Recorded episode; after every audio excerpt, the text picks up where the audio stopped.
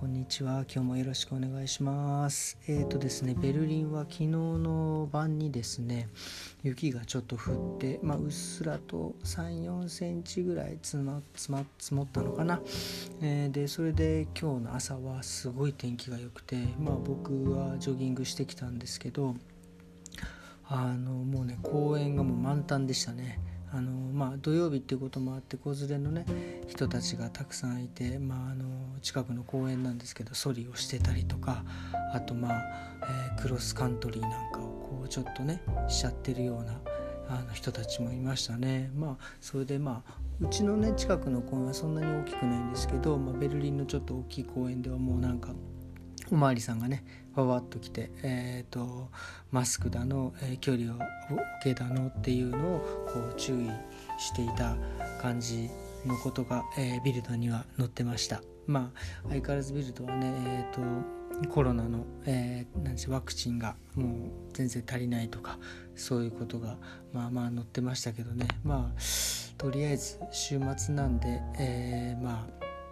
どうなっていくのかな、コロナの感染者数はどうなっていくのかなっていうのはちょっとまた明日見ていきたいと思います。今日はですね、また最根端からちょっと抜粋したんですけど、逆境は良薬、順境は狂気。要は逆境にある時っていうのは全てがいい薬になって、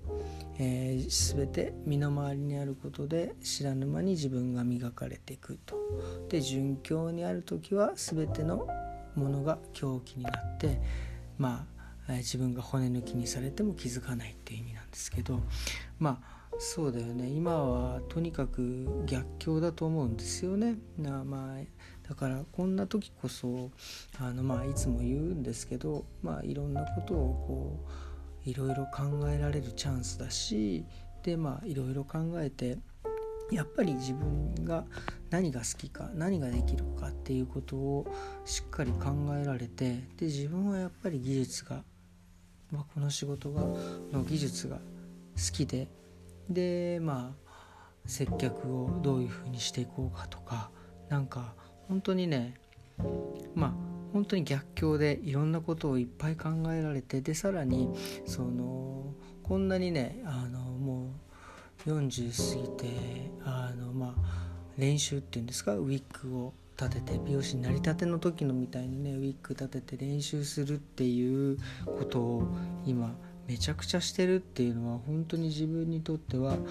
良薬なんじゃないかなっていうのを思いました。で逆の順境っていうのは、いわゆる順風満帆で、マンネリ化していくことで向上心もなくなって、で自分がどんどん技術とかそういったものが落ちていくことに気づかないで、あれって最後気がついた時にはもう何も残ってないとか、途中ねもうそうやって骨抜きになっててもそれにも気づかないみたいないう状況ですよね。僕がフランクフルトで、10年働かさせてもらってたんですけど、やっぱりそういう時あって、やっぱり雇われていたので、オーナーさんがねいっぱいお客さん CM して連れてきたりとかっていうので、自分は何もしなくてもお客さんがこうわさわさ来て、でわさわさ指名されて、自分自身考えてはいたけど、それほど向上する時間もないし、今のことにものすごく満足、俺ってすげえなみたいな、いわゆるよく言う鼻高々に、ね、なってたんですよね。ほんで気がついた時には個人売上っていうのをつけてたんですけど、個人売上がもうとんでもなく落ちていたっていうことなんですよね。だからだから